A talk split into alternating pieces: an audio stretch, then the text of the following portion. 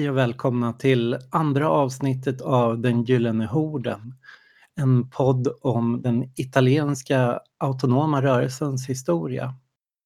I det här andra avsnittet idag tänker vi prata om någonting som kallas militanta undersökningar eller deltagande undersökningar.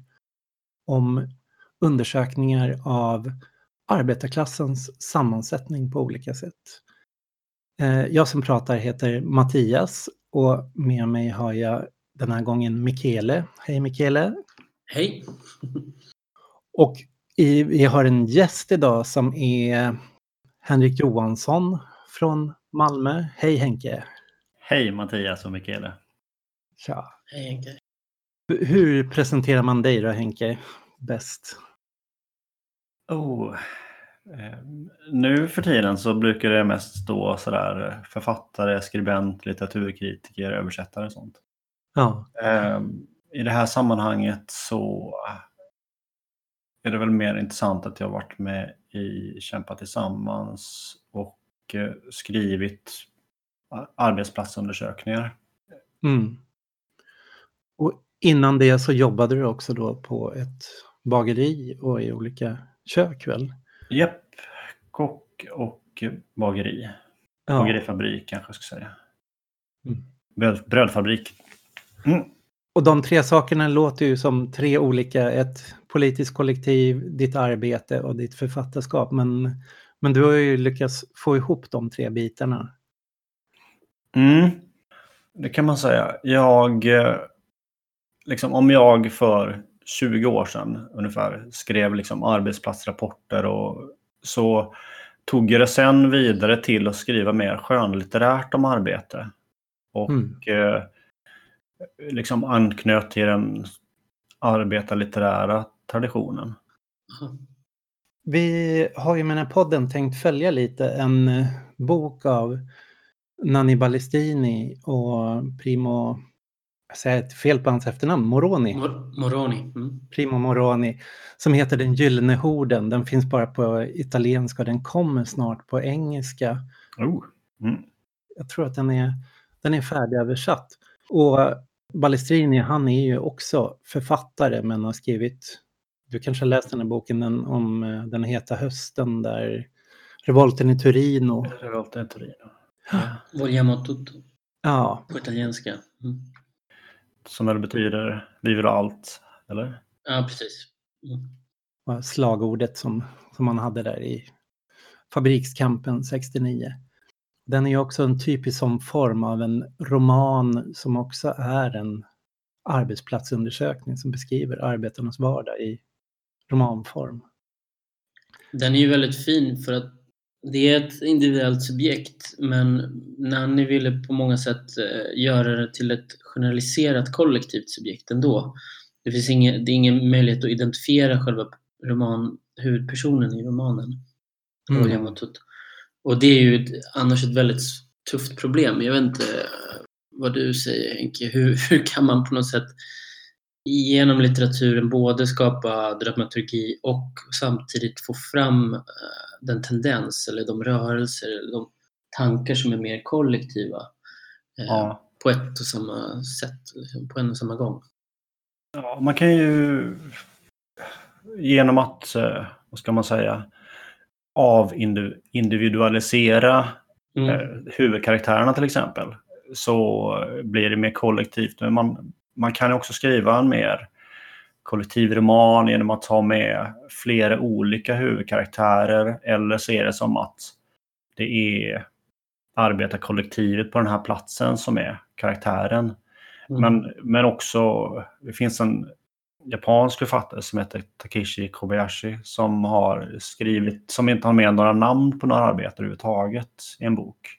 Mm. Mm. Och på det sättet så har han, så på ett väldigt effektivt sätt så visar han också liksom att hur konflikten handlar inte om de enstaka personerna, deras individuella problem. Och så Mm. Även om de problemen med fattigdom och maktlöshet på jobbet till exempel, dålig arbetsmiljö, blir ju också individuella men det är framförallt kollektiva problem. problem. Mm. Vi, vi kan ju komma tillbaks till det här med det skönlitterära som ett sätt att, att göra undersökningar. Och så kan vi hoppa tillbaks lite till början då med vad det här med arbetarundersökningar är.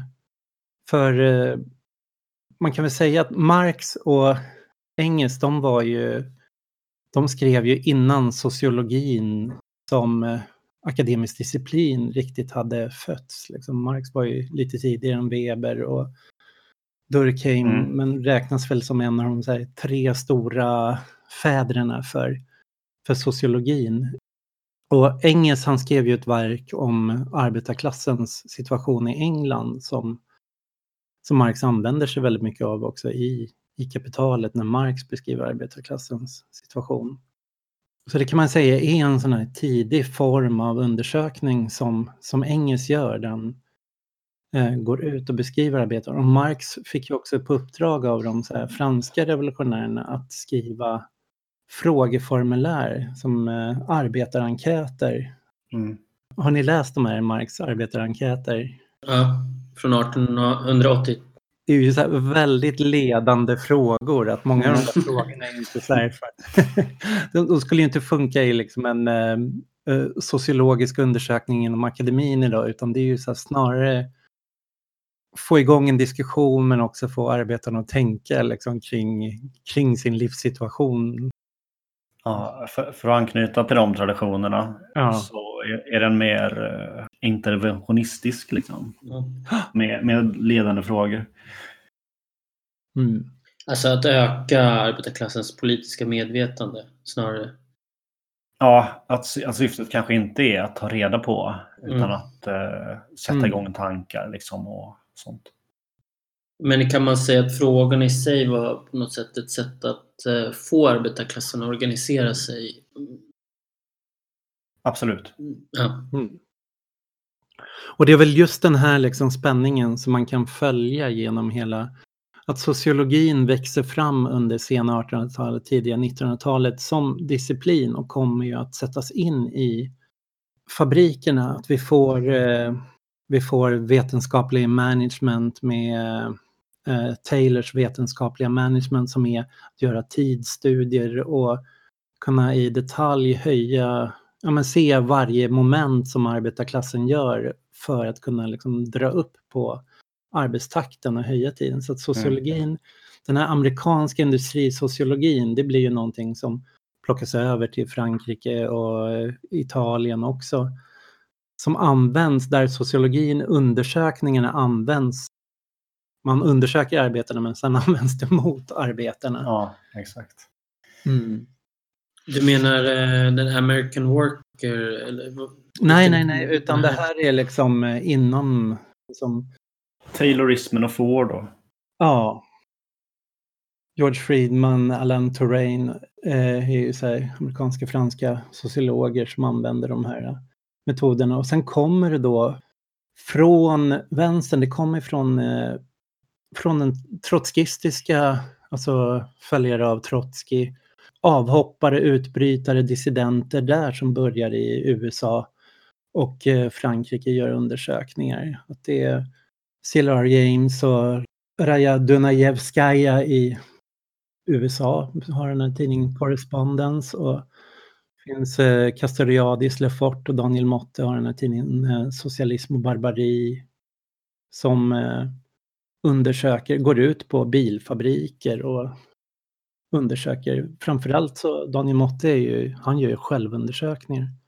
Är det den här Johnson Forest Tendency Ja, just det. C.L.R. James och Raja Dunajevskaja.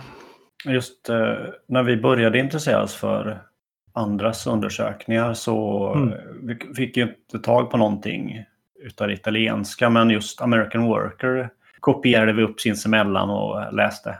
Mm. Hur är American Worker skriven då? Är det liksom en undersökning utifrån eller är det intervjuer eller är det själv? Den är två delar. Ria Stone som är pseudonym, är det Faraya Donevskaja? Och som har skrivit en mer, en, mer i Marx tradition så att säga, mer ifrån distanserat utifrån mm. eh, en analys av arbetet och industrin. också Paul Romano är bilarbetare och har skrivit mer eh, personligt så att säga. Men också en intressant sak med den är att den är Paul Romano ser också att den är, för min del, är att den är ganska litterär. Så här, Mm. Fabriksarbetaren andas och lever smuts och olja. Till exempel. Och så även de här franska tidningarna. De hade ju en, också en trotskistisk föregångare som hette Pierre Neville som, eh, Naville som gav ut en tidskrift som hette Cahiers Rouge. Jag kan min franska. Men eh, som betyder röda anteckningsböcker då som de här italienarna sen som vi kommer in på har namnet ifrån. Men det, det speciella med deras undersökningar är ju också att de inte ser att ja, men det räcker inte att läsa Marx, det räcker inte att förstå kapitalet för att förstå arbetarklassen, utan man måste arbetarklassen som subjekt går inte bara beskriva eh, genom hur fabriken ser ut och hur maskinerna ser ut och vilka arbetsuppgifter som finns. Utan det finns en rad andra erfarenheter och lärdomar och så i klassen där som inte rent följer liksom bara, ja, vad ska man säga, Mm. fabriken. Det finns också i, i Marx egentligen, eller hur? Den idén om att det är arbetarna själva som bäst kan beskriva och hitta mot botemedlet för orsakerna till lidandet liksom, eller exploateringen. Ja visst. Och det innebär ju också inte då att eh, arbetarklassen är någonting subjektlöst, bara ett objekt som måste tillföras ett medvetande eller liksom bli upplyst om sin situation, utan de här undersökningarna visar att det finns också en väldigt stor självmedvetenhet och en muntligt traderad kunskap som förs vidare. Och till exempel Daniel Motta, han kollar på hur mycket, det kan ju alla relatera till, men hur mycket på en arbetsplats skulle inte funka om man bara följde arbetsuppgifterna, om man inte tog Ja. egna initiativ. en detalj bara. Eh, Rhea Stone är ju pseudonym för Grace Lee Boggs. Okej, mm. Som fortfarande lever över 100 år nu tror jag. ja, häftigt. Men vet du om när Work, American Worker, om, om den distribuerades tillbaka, om det fanns en cirkulation så att säga, lästes den av arbetare som hade deltagit? Hur, hur var själva distributionen? Det känner jag inte till. Jag vet, Mm. Men det, det går nog att ta reda på. Men jag, jag vet inte. Den kom ut väl på 50-talet tror jag ungefär, den tidskriften. Jag kan, jag kan kolla upp det om jag någon sekund. Bara, Oj, då, 47 redan. Ja, 47 med introduktion av Martin Glaberman. Ja, Mar- Martin. Glaberman. Mm. Så det är ju väldigt tidigt och då är ju liksom USAs Fordism och med sin fabriksorganisering är ju den modell som sen kommer att liksom överföras till Frankrike. Så man kan ju se att både i Frankrike och i Italien är man ju väldigt nyfikna på det som sker i USA för där sker ju kamperna hela tiden ungefär 10-15 år tidigare i Mm. bilindustrin än om man, man inspireras och tittar på det.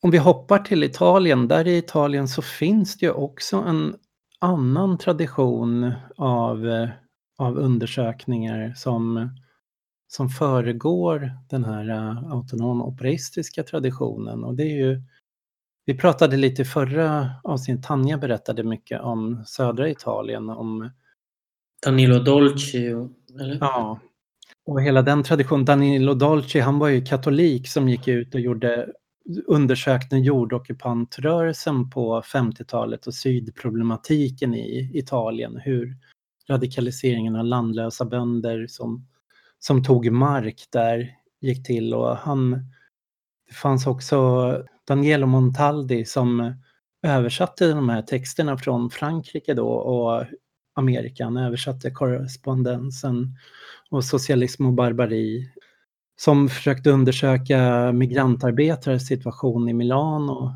tidigt. Så de var ju tidiga att börja med det här, liksom föra över det här. Och, Jag, läste eh, Dolcis eh, att, han bland annat hade frågat vill Gud att du ska vara arbetslös?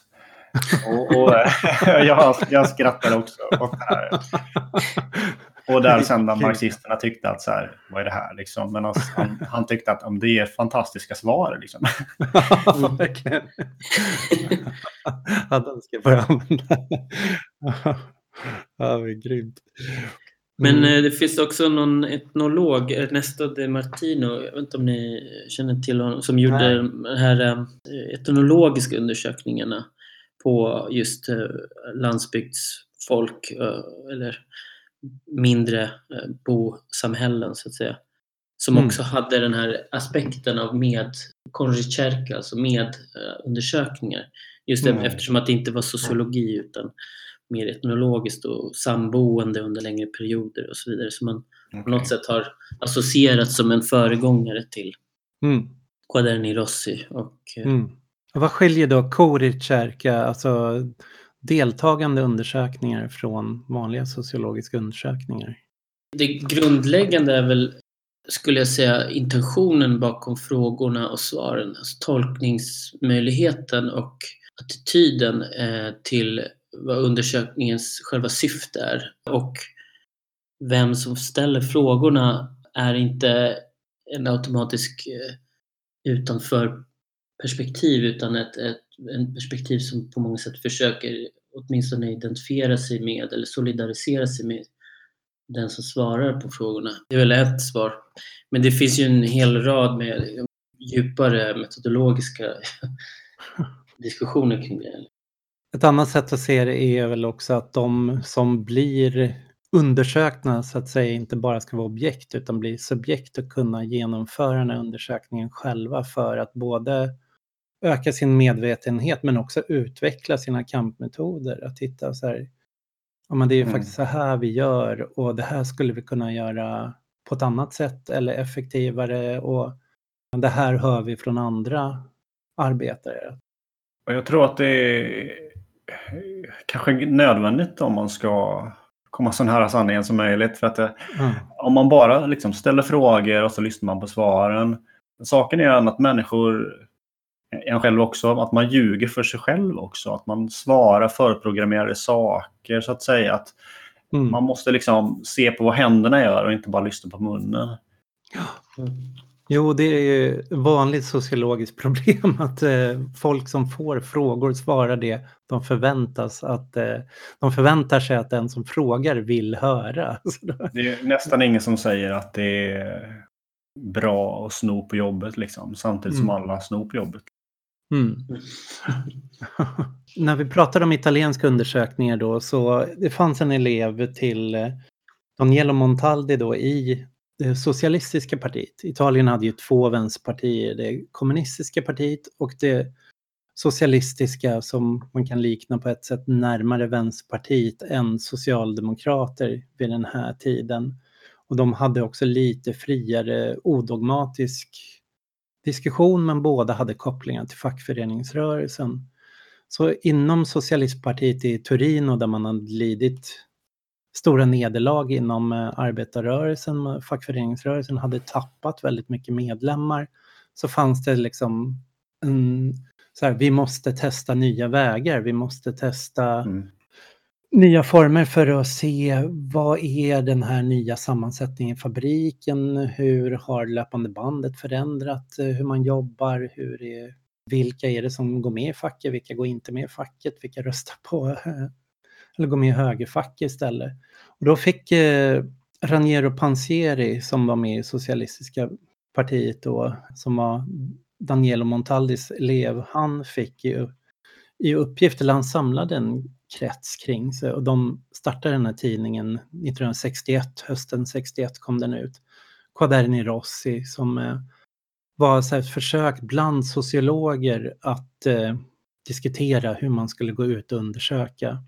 Och Quaderni Rossi, det var liksom inte en tidning riktad till arbetare, det var inte en sån som man gick ut och sålde på arbetsplatser utan den var ju riktad till intellektuella och akademiker. Den blev ju också en väldigt så här sålde slut direkt, det blev ett himla snack om den när den kom. Och, och till och med liksom eh, managers, eller vad, man ska säga, vad, vad heter det, Man, företagsledare köpte den för liksom så att förstå liksom vad som skedde i fabriken. Men de, de gjorde ändå en så uppdelning mellan, så här, det fanns tre sociologiska falanger. Så dels borgerlig sociologi som går ut på de tänkte att vi, man kan ta den här industrisociologin för att gå ut och undersöka arbetsplatsen. Men borgerlig sociologi går ut på att bara gå ut på en arbetsplats, se vad är problemet? Hur kan problemet lösas så att arbetet funkar bättre? Liksom, så att man inte får stopp eller någonting sånt. Det är liksom den borgerliga sociologin. Sen finns den kritiska sociologin och den går ut mer då på att få arbetarna medvetna om, eh, om problemen eh, på på sin arbetsplats. Eh, men den gör egentligen inte så mycket mer än det. Liksom. Den visar på, på motsättningarna. Och så då de deltagande undersökningarna som handlar om att eh, se att eh, borgerligheten ligger så långt före i sociologiska undersökningar med Taylor och hela den vetenskapliga ja.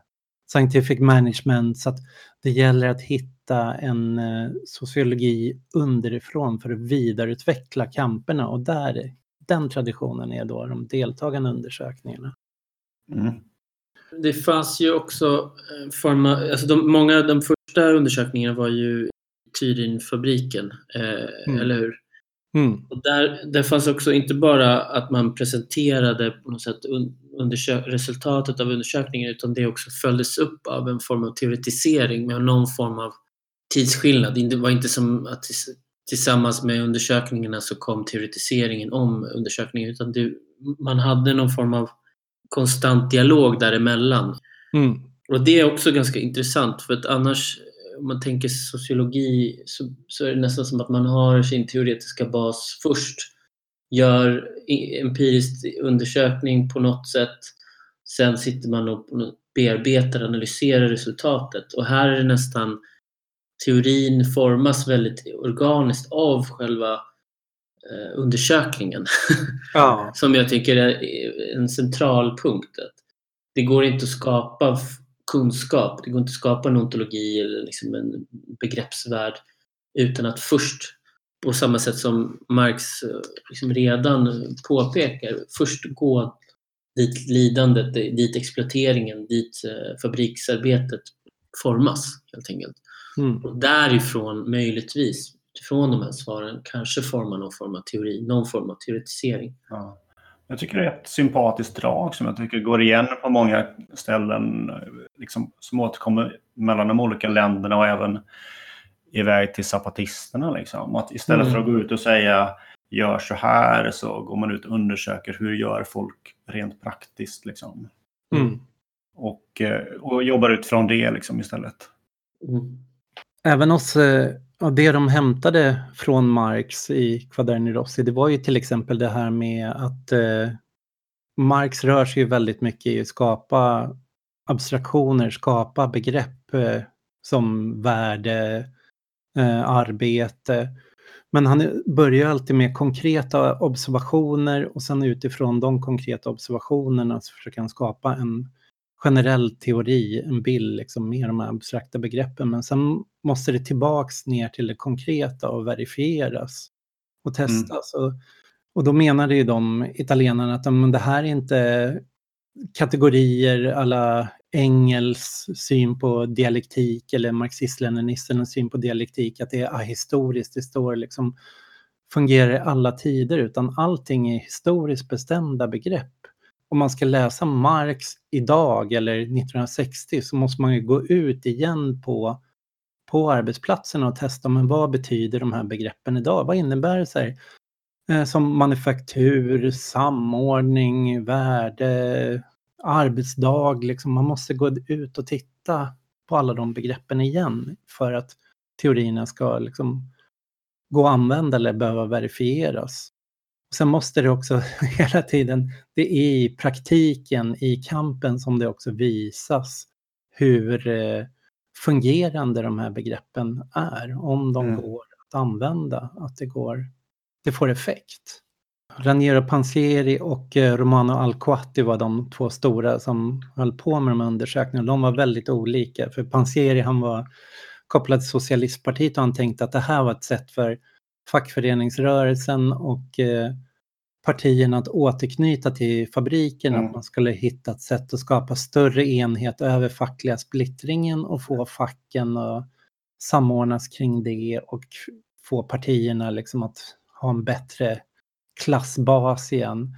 Medan Al-Qati, han var ju mer att här, se de här självorganiseringen, de praktiken och hur de kanske drog sig undan facket och inte alls arbetarklassen och facket var inte Ja. alls synonymt med varandra. Det kanske är för basic, men jag tänkte ändå man kan säga att eh, om man jämför med Sverige idag eller Sverige Mm. tidigare så att fackföreningsrörelsen, att organisationsgraden är mycket, mycket lägre i Italien och eh, så finns det liksom inte en stor stark fackförening. Mm. Ja, och, och arbetarna i sig är ju splittrade i, i eh, icke unskilled, vad heter det? Ja, Icke-facklärda är väl en... Mm. Ja, eller, inte, eller, eller okvalificerade. okvalificerade, just det. Okvalificerade och kvalificerade på ett sätt som kanske skiljer sig idag. Mm. Löneskillnaderna kan vara ganska kraftiga.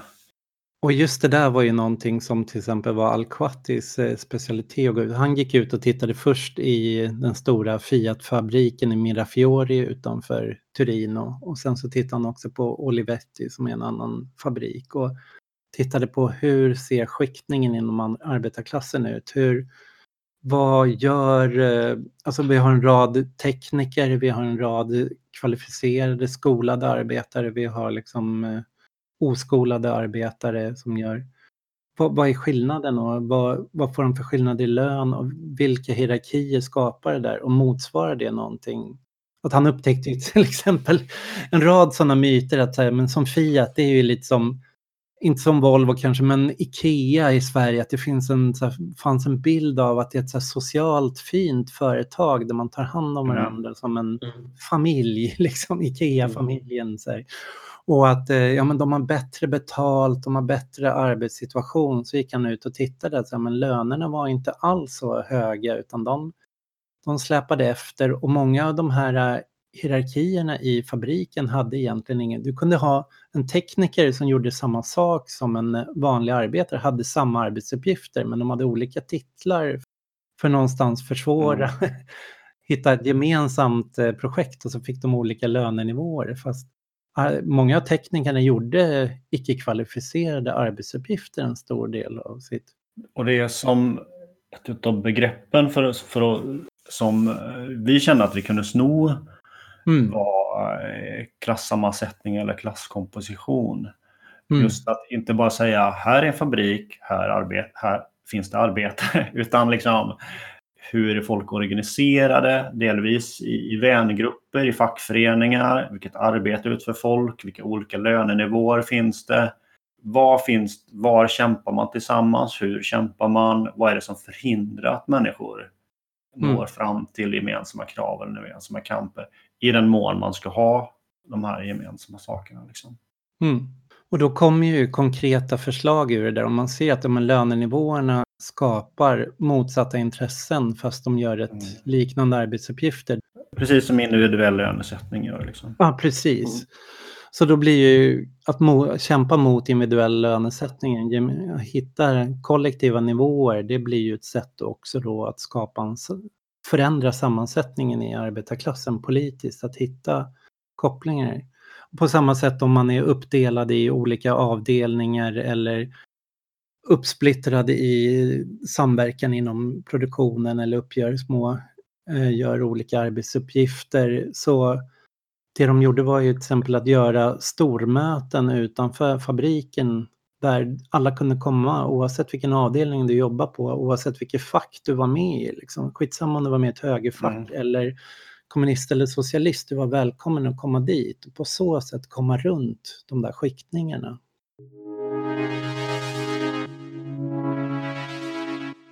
Du har pratat lite Henke om vad, vad man kan hämta från, från det här. Finns det några... Quaderni Rossi, de gjorde ju de här militanta undersökningarna, deltagande undersökningar.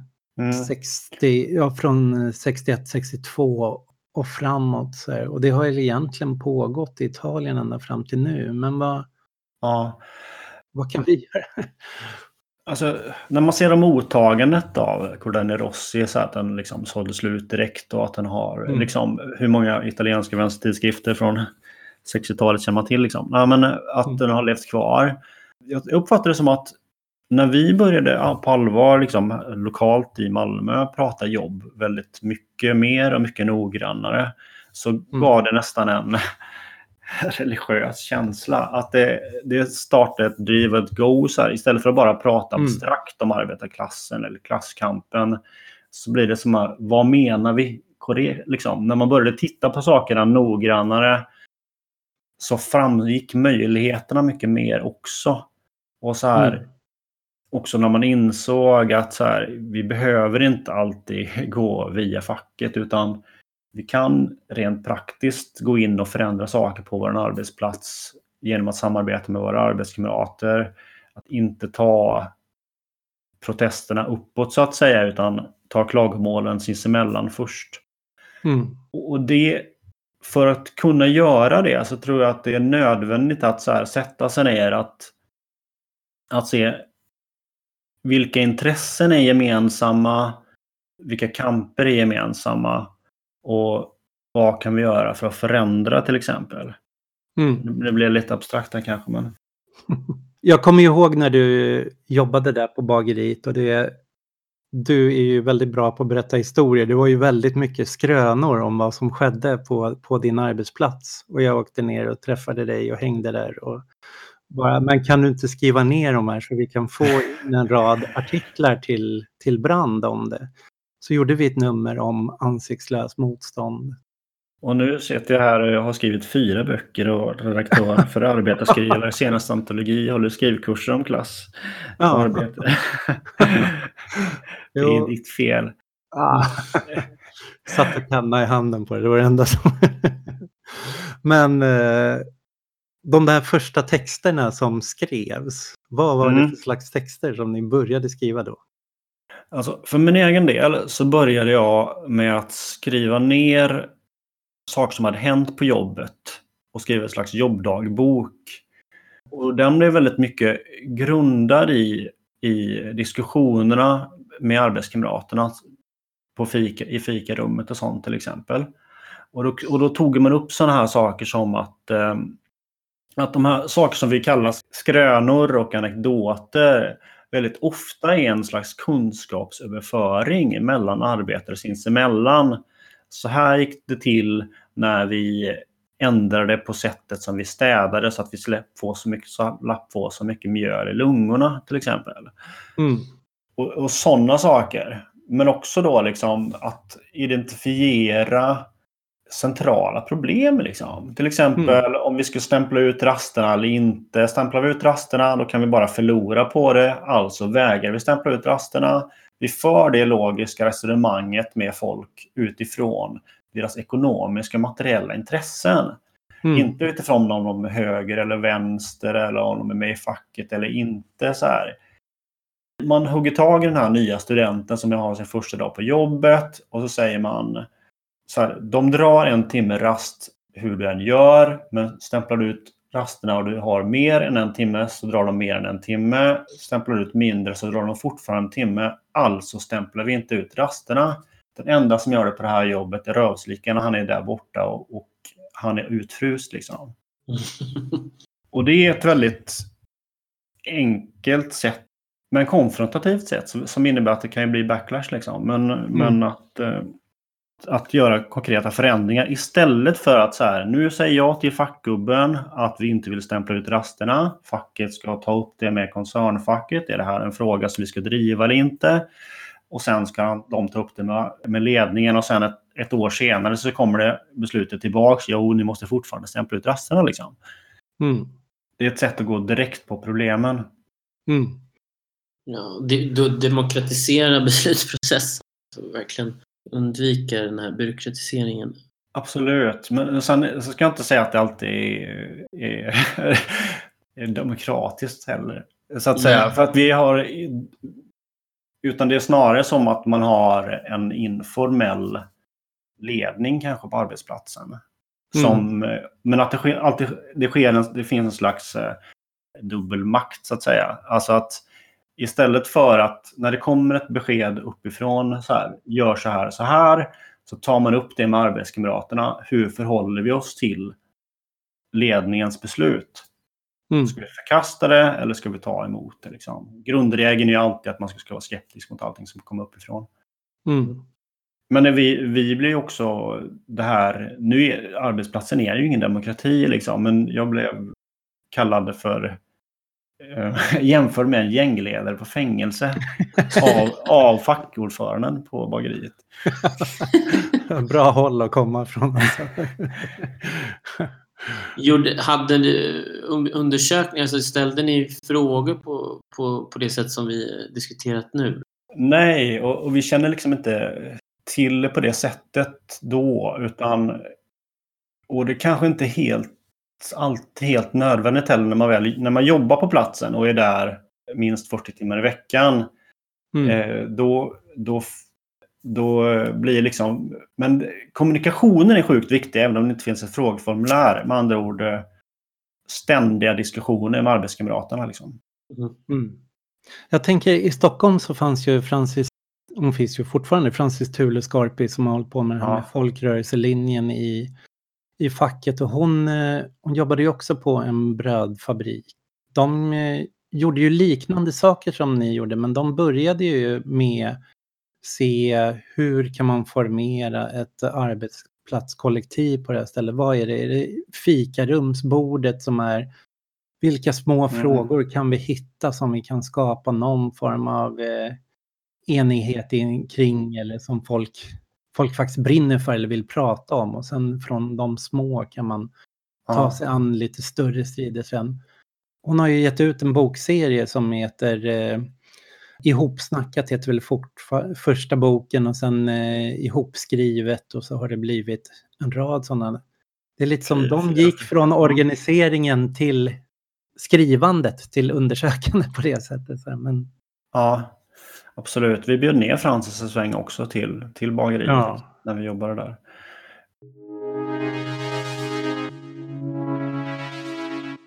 Att kommunicera, där till exempel bageri då, så jobbar man i skift. Och man har, och jobbar på olika avdelningar. Men det innebär också att diskussionen på arbetsplatsen blir begränsad för att man Mm. träffar inte alla på jobbet och man har olika tider. Och där kan facket fylla en funktion av att eh, skapa möten utanför arbetstiden. För det måste man ha om man jobbar olika skift och olika avdelningar för att kunna kommunicera. Mm. Nu finns ju liksom slutna Facebookgrupper och sånt också såklart. Liksom, men... Jag tänkte kring den kunskap som, som man skapar där på arbetsplatsen. För det, ett av problemen som Panseri, Al-Kwati och andra hade på den tiden var ju att å ena sidan så etablerar du ett, ett slags antagonistiskt subjekt genom frågeformulären men frågorna i sig eh, innebär inte att arbetarna fick en ökad kunskap eller information för, mer systematiskt för att förstå processerna bakom eh, formen för exploatering. Alltså hur gör man den kunskapsöverföring som sker bland eh, arbetarna i, på en mer systematisk nivå? Hur får man så att säga, en kunskap som går in på ja, hur kapital genereras, hur det ackumuleras, hur, hur det cirkulerar på, på arbetsplatsen? När man på ett sätt har etablerat en kunskap om sin situation men kanske inte ja, det sak, där det saknas en viss kunskap helt enkelt. Där det saknas en viss information för att göra vissa steg tillsammans. Mm. Om, om vi pratar om pengarna liksom, så, finns det Ja. ju, så finns det en fördel med att jobba på en restaurang eller en bageri. För Ja. där kan du se vad dina varor säljs för. Just det. Eh, Jag tror jag tänker mig att det är lite svårare till exempel inom vård och omsorg. Ja, de här arbetsplatsrapporterna eller det sättet att skriva självundersökande texter, det spreds ju sig till olika branscher. Men eh, ja, det hade verkligen varit intressantare, eller intressant att se fler texter från vården som, som beskrev på det sättet. Jag tycker det var lyckat också när vi ordnade de här, till exempel vår maktkonferenserna, ordnade paneler där folk kunde sitta liksom, och prata från olika sektorer inom vården och jämföra sina olika yrken till exempel. Mm. Och sen, jag tror att det är viktigt att försöka vara med i de internationella sammanhangen också. Till exempel ja. som Labour Notes och andra fackföreningar. Att, för det finns så mycket myter kring arbete som är... Folk uppfattar ofta de förhållanden som råder på sin arbetsplats som lokala. Och att det finns till exempel myter om att det går inte att strejka inom vården till exempel. Liksom. Och sen ja. så är det så här sjukt stora strejker i andra länder inom just vården. Alltså. Ja, verkligen. Jag läste några texter av, eh, det fanns ett eh, Barcelona-kollektiv som gjorde militanta undersökningar. Mm. Där de, vad hette de? Donnes alla derivé, Donnes Precarias alla deriva, eller? Ja, per, ja just det, Precarias alla deriva. Eller... Prekära kvinnor på, på drift. På drift. de undersökte staden i samband med några generalstrejker och såg tittade på kvinnor inom vården men också inom eh, omsorg och privat, om, eller vad man ska säga, privat omvårdande, så här, hur, hur kvinnor rörde sig mellan de rollerna. Men de mm. skrev en text om eh, den feministiska rörelsens tradition från 60-70-talet med eh, medvetandehöjande basgrupper. Där det där slagordet om det personliga politiskt kommer ifrån. Att det kvinnogrupperna gjorde var att när alla kvinnor från olika sektorer möttes och satt i en gemensam grupp och berättade om sina personliga problem så uppstod ett kollektivt medvetande i det, att det synliggjordes mm. att det var strukturer i de här självundersökningarna, självberättelserna. Mm. Och det då därför man myntade det här att ja, men det personliga är politiskt, att det du upplever som individ är, du, du upplever en struktur, att det, det det är politiskt och det kräver också kollektivt agerande för att förändra det här. Att vi sitter alla i liknande situationer. Och jag vet att eh, Keir Milburn som har skrivit den här Generation Left nu, han, han har beskrivit även de här uh, Occupy-torgmötena och Indignados torgmötesprotesterna under krisprotesterna i, i mm. USA och Spanien. Att det, det har ofta hånats de här stormötena. Alla gick ut på torget och berättade om sina problem under den ekonomiska krisen. Att jag har förlorat min lägenhet, jag förlorar de här problemen, jag kan inte få jobb. Jag sitter i den här situationen. Men han beskrev det, men det här är ju inte stormöten till för att fatta gemensamma beslut Nej. på det sättet. Utan det är också sådana kollektiva medvetandehöjande funktioner de här fyller. Och där tänker jag att dessa torgmöten till exempel, och det kan också fikarumsdiskussioner så att säga, men gör samma sak som arbetarlitteraturen gör. Att, ja. att man säger det här, de här problemen är inte individuella, de är kollektiva och vi måste ha kollektiva lösningar.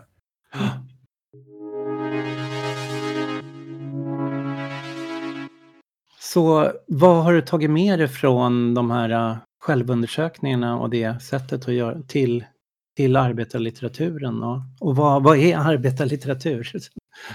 Jag kommer ju bara tänka på så gamla Ivar Lo-Johansson och liksom proletärförfattartraditionen och så. Är det samma sak eller är det här någonting annat?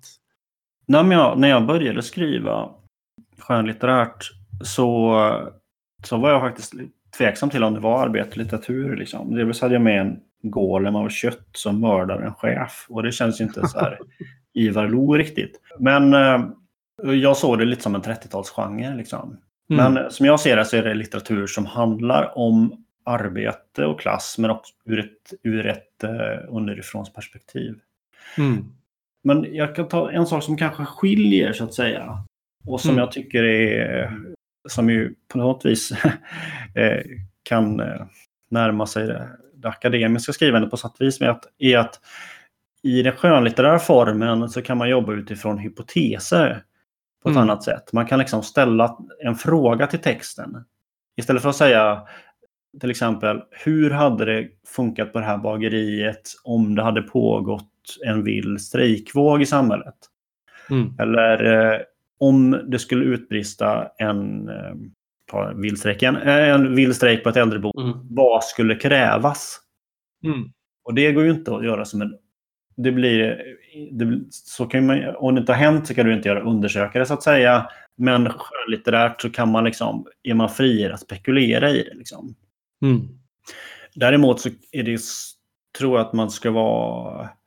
Det är lite svårt att, eh, att jobba så också. Eller jag tror att man, man måste vara beredd att vara lite utopisk så att säga. För att Mm. det händer någonting med människor som, eh, som kämpar liksom, för sina egna intressen. Det finns... Eh, det, blir liksom, det blir en annan kvalitet, så att säga. Det blir... Eh, människor gör saker som man inte hade trott att de skulle göra. Och så. Mm. Det är Harry Isaksson säger det någon gång så här. Oh, de här mest värdefulla under en eh, vild strejk är egentänkarna. Liksom. Det är de egensinniga. De, en, någon fackföreningsgubbe kan vara helt värdelös medans Mm. någon annan kan vara eh, fantastisk. Liksom. Mm. Men är inte något i själva formen också? Att, att eh, vi, vi får sjunka in i språket, vi får sjunka in i en berättelse. Mm. Och delvis tror jag att man anknyter till kunskapsöverföringen som anekdoten. Liksom. Att Mm. så här, den roande lilla berättelsen om hur gick det till när eh, på Maltes första dag på jobbet. Liksom. Mm. Och, och där finns det ofta redan en fungerande form. För det här är historier som har återberättats gång på gång på gång vid fikarummen. Och där har det liksom hittat sin struktur och eh, en punchline och sådana saker. Liksom. Hur funkar det? För nu ni har bildat eh, en förening och det ges ut en tidning. Mm. Har det här pågått hela tiden och jag har bara missat det eller är det, har det skett ett uppsving när det gäller den här formen? Alltså, det har pågått, alltså föreningen har funnits sedan i 40 år eller någonting. Tidningen är Mm. relativt ny. Den är väl fyra år kanske. Något sånt där. Men jag tror man kan säga att det finns, eh, efter tidningen kom ut så blev föreningen arbetarskrivare, så de menar mycket större och Mm. eh, blev fördubblades i medlemsantal. Liksom. Men sen tror jag också att man kan säga att det finns sedan tio år tillbaka ett uppsving, eh, en ny, ny våg av arbetarlitteratur som kanske börjar med Svinalängarna av Alla Koski, Mig äger ingen av Åsa Linderborg och sen kommer Jarden något år senare Mm. av Christian Lundberg. Och för min del var Jarden mest viktigast för Mm. att den utspelade sig på en arbetsplats. Liksom. Så här, aha, man kan skriva om arbete och eh, folk är intresserade och vill läsa det. Liksom. Mm. Sen var det också en slags... Boken var väl en sak, men sen mottagandet av den boken var jävligt intressant. Så jag, jag tror den kom för tio år sedan någonting. Mm. 2007 kanske. Och det var som att ku- kulturskribenterna var helt ovetandes om vilka villkor folk arbetar under idag. Mm. Så här, han blir också refuserad först överallt med till exempel ord som eh, det är väl ingen som är intresserad av att läsa om invandrare som parkerar bilar. Och sen så lyckades han tjata igenom ett kontrakt liksom hos en kompis, Brutus Östling, som ju för övrigt Mm. skrev eh, den andra arbetarrörelsen. Vad fan Ja, just det. Fantastisk bok. Ja. Och, och så blev liksom boken en storsäljare och filmatiserad och liksom. Mm. Så att det pågår liksom en... Det är fler som skriver om arbete och klass, skulle jag påstå. Mm. Men även internationellt vet jag. Frankrike finns en sån ny Mm. våg. Oh, Ja, spännande. Ja. Italien. Ja, Japan också. ja Japan. Det är på många sätt också postindustriella länder som har kvar såklart väldigt mycket eh, fordistiskt eller liksom industriellt arbete. Och framförallt som vi ser mm, senaste 10-20 åren också en försämring av ar- arbetsvillkoren gradvis. Och också den här tystnaden, alltså att den inte, det finns ingen diskussion, debatt, ingen popularisering eh, av vill- arbetsvillkor. Ja, och sen, det kan också ha att göra med alltså, proletariseringen av, av yrken. Liksom, och Mm. Att eh, ja, en tysk bok som kom ut, vad heter den, säsongsarbetare kanske, som eh, en översättare liksom, som inte får frilansuppdrag och som hamnar på Amazons lager istället. Liksom. Mm. Skriver om det. Seasonal associate på engelska. Hur mycket kan man se, för att du åker ju runt och föreläser och jag tänker liksom en stor del i det här är ju också responsen på boken och mötena kring boken och så. Vad tänker du kring det? Vad är det som sker där? Liksom? Jag tror att, att uh, när det gäller just kurserna till exempel mm. så kan det bli samma slags uppvaknande eller nästan som så här. Om man har en känsla av att ingen lyssnar på vad jag säger, ingen är intresserad av vad jag har det på jobbet. Och så kommer det någon jävel och säger skriv om ditt jobb. Du kan använda den här övningen, skriv så här, inte skriv så här nödvändigtvis, men så här, testa att skriva på det här viset och folk läser och är intresserade. Det mm. kan skapa väldigt driv hos folk. Något som blev större än vad vi trodde var ju Arbetarskrivare senaste antologi som heter Jag har tänkt mycket på oss och våra utmattade kroppar. Mm. Där Ulrika Milles utnämner den till årets bästa bok och sådana saker. Liksom. Mm. Och, och, och, att är man då till exempel debutant, har, eh, är van vid en tystnad kring arbetsmiljö och arbetsfrågor och får det gensvaret så kan det skapa väldigt mycket. Mm. Jag vet inte om det här är ett sidospår, men jag funderar lite så här, de här deltagande undersökningarna som Quaderni Rossi och så bedrev, det var ändå så här, man försökte hitta kampmönster och forma till kamp och någonstans eh, hur arbetarklassen stärkte sig, blev subjekt, hittade politiska sammansättningar. Jag funderar på de här arbetarförfattarböckerna. Jag har inte läst många, liksom, men om man tänker, det kom ju en våg, vi måste tala om klass, som mm. Anneli Jordahl och äh, Alakowskis böcker liksom knöt an till, som hängde väldigt mycket ihop med en så här, nästan identitetspolitisk syn på att prata om klass, att klass var ett identitet, socialt arv. Man mm. bedömde mm. liksom arbeta, sin arbetarposition med en medelklassnorm som, ja, jag upplever inte samma privilegier som medelklassen för, ja, jag funderar kring det liksom. Det är ju viktiga frågor att ta upp och jag, jag fördömer det inte på något sätt eller kastar ut det, så här, men det är ju någonting helt skillnad mot det här eh, undersökningarna som italienarna gjorde om att skapa kollektiva kampformer kring det. Så här.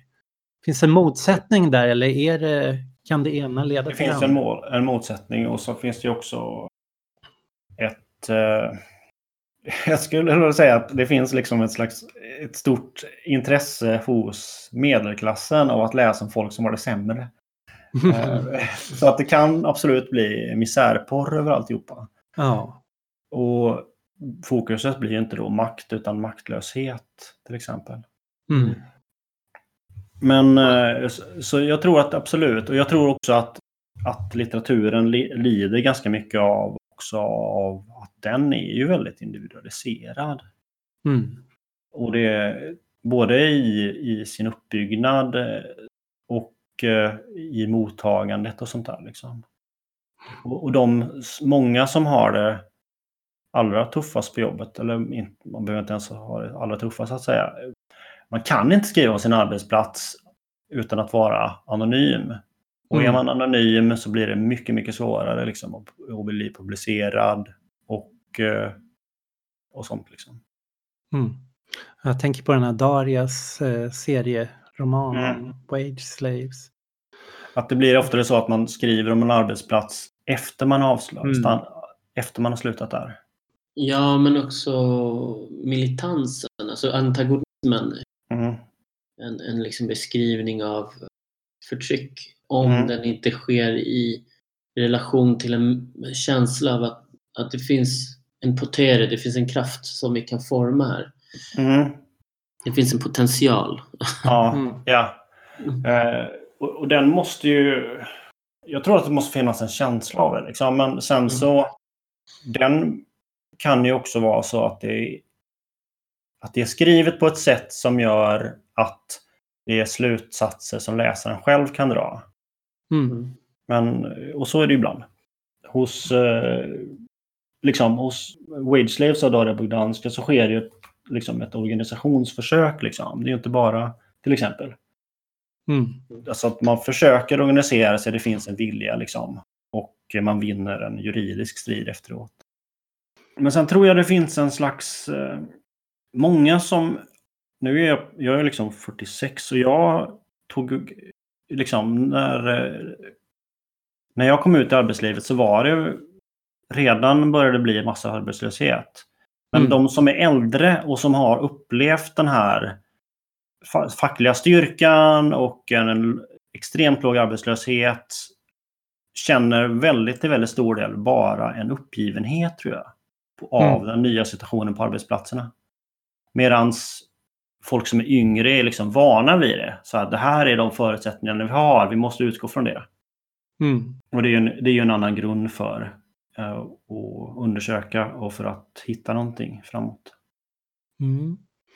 Och vi får se om det kommer nu då en våg unga arbetarförfattare, att det också skapar en gemensam medvetenhet om Mm. de här nya situationerna och Men jag tror, alltså, som eh, redaktör för den här antologin så är det liksom texter av drygt 100 personer som hade skickat in. mm. Och, folk blir yngre och yngre. Och eh, det blir... Eh, det var också första gången så det inte var en manlig dominans av de antagna texterna och de, och de som skickade in till exempel. Mm. Det, sker en, det, det sker en förändring tror jag. Av vilka som Mm. skriver.